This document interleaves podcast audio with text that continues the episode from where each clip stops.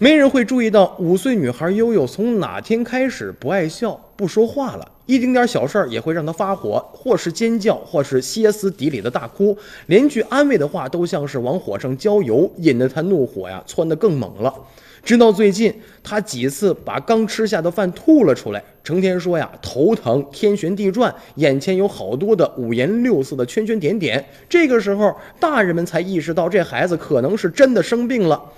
刚刚生了二宝，还没出月子没多久，这个妈妈呀，不得不带着问题大宝悠悠四处求医了。经历了一个多月的检查以后，这母女俩最终是来到了天津市安定医院青少年心理科主任孙玲的面前。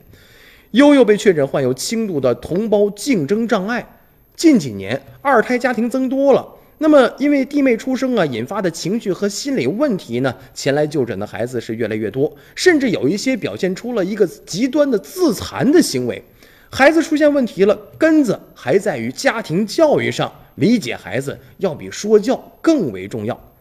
家有大宝、二宝，出于天性总会争宠，这也符合孩子们的一个生理和心理的特征。而孩子身上显露出的这种竞争或者说是嫉妒现象，其实就是父母对孩子或者说是这个孩子对父母爱的一种渴求。一般而言呢，儿童出现这种心理疾病较为常见，只需这个父母让他们感受到同样的爱就可以了。久而久之，这样的误会就会消解。